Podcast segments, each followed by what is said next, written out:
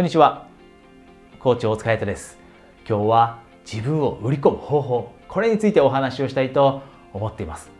おそらく多くの方が自分を売り込むというその機会に直面することが人生の中でたくさんあります。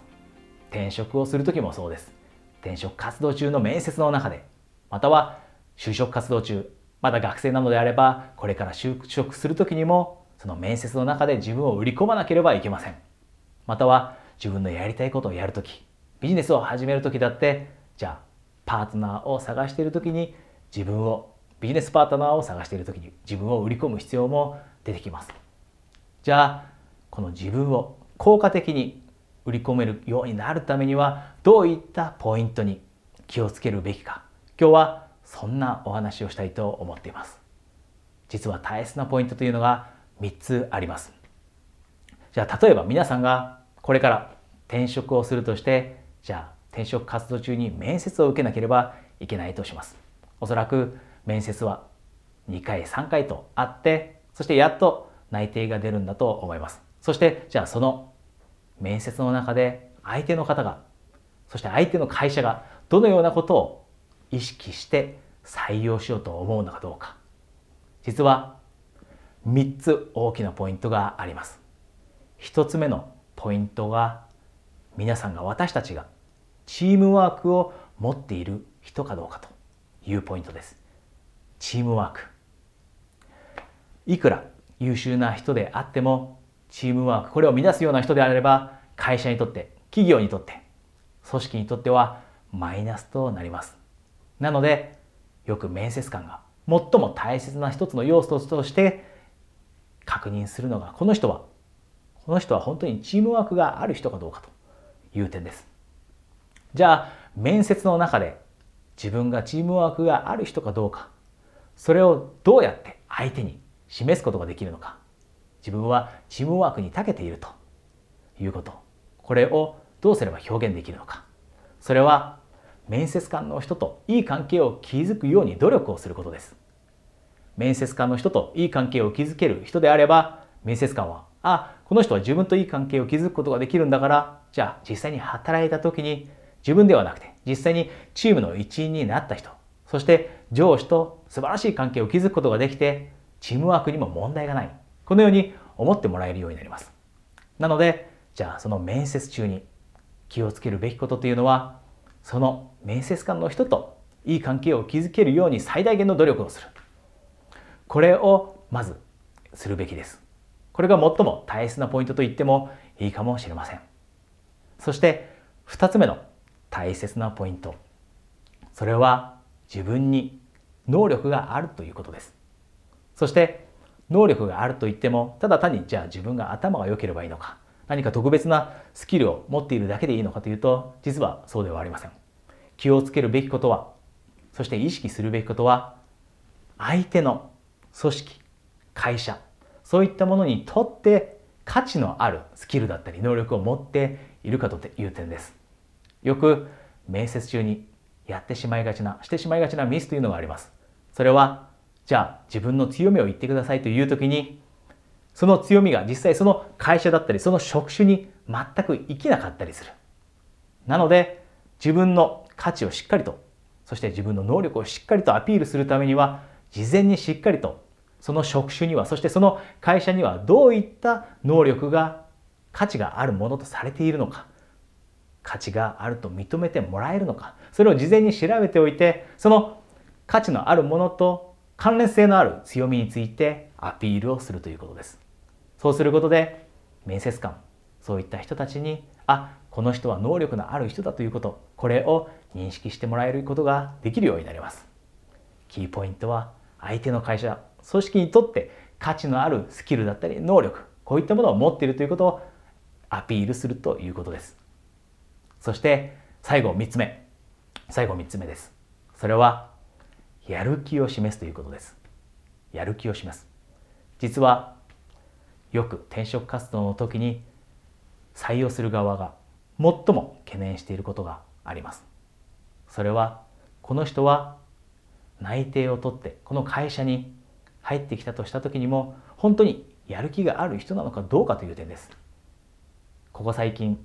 なんとなく仕事をしている人が増えていて採用する側もそれを恐れています実際に内定を取るまではあたかもやる気があるように振る舞っているけれどもじゃあ実際に働き出したらそのやる気というのを維持してくれるのかどうかたとえチームワークがあったとしてもたとえ能力があったとしてもやる気がない人を採用してしまっては何の意味もありません。会社にとって組織にとってプラスにはなりません。なので向こう側は相手側はやる気がある人なのかどうかということをものすごい気をつけてチェックしていきます。じゃあその面接中にどうすれば自分がやる気を持っているということを示すことができるのか。最も簡単な方法は徹底的に会社のことを調べて面接の準備をしておくということです。徹底的に会社のことを調べておくその会社が今どんなことをしているのか、どんな人材を求めているのか、どんなビジネスを新しく始めたのか、そういったことを全てくまなくチェックしておくこと。会社の情報をとにかくチェックしておいて、事前準備を完璧にしておく。そして、その面接の、面接の間に自分はしっかりと準備をしてきたという情報をあからさまにではなくて、あからさまにではなく、ここがポイントです。あからさまにではなくて、自分が話す内容の中で自分は調べてきたんだよということをしっかりとほのめかす示すようにする。そうすると面接官の人はあこの人ってこんなに情熱を持ってくれてるんだなと。こんなにこの会社に興味を持ってくれているんだなということでやる気を感じてくれるようになります。この人はやる気がある人だという確信を持ってくれるようになります。これは最も簡単なことでもありますがですがものすごい効果のあることです。しっかりと会社のことを調べておく。そして面接の中で自分は調べてたくさんの情報を持っているということをあからさまにではなくて自分の話す内容の中で少しずつ示していくこと。ぜひこれも試されてみてください。そして最後、えー、追加的にですね面接の一つコツについてお伝えします。面接のコツ。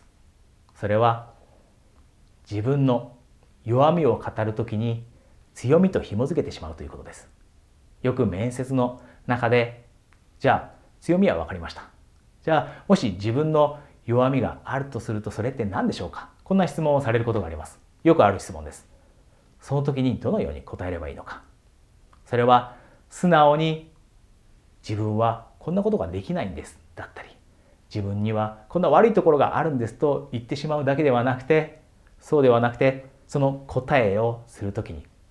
弱みについては触れているもののその弱みが実は強みにもなり得る。そんな弱みについて話すこと。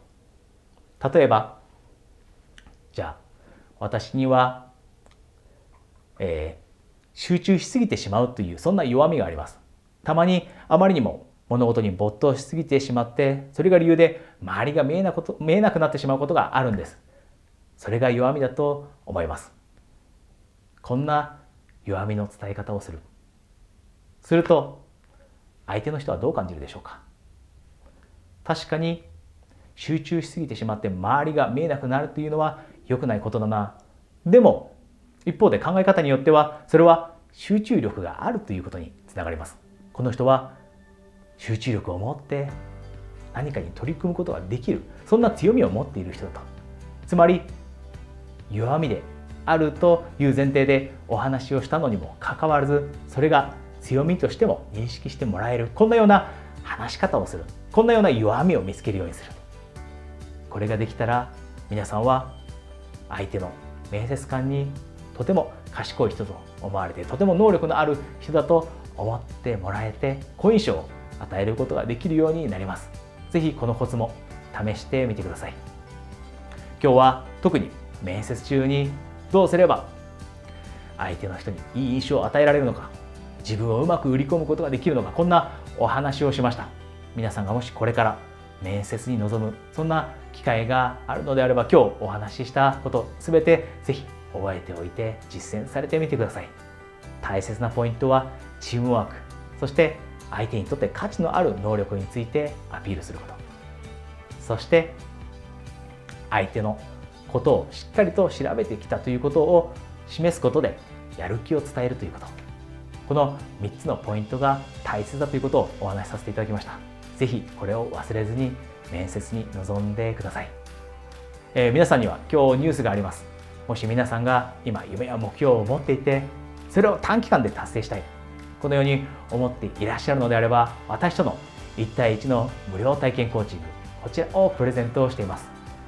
この無料体験コーチングはスカイプで行いますので皆さんが日本中どこに住んでいたとしても私とスカイプ上で簡単にお話をすることができます。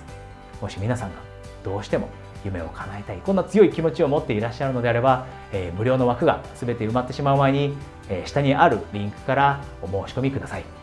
それでは無料体験コーチングまたは次のビデオでお会いできるのを楽しみにしています。ハイパフォーマンスコーチ大塚隼人でした。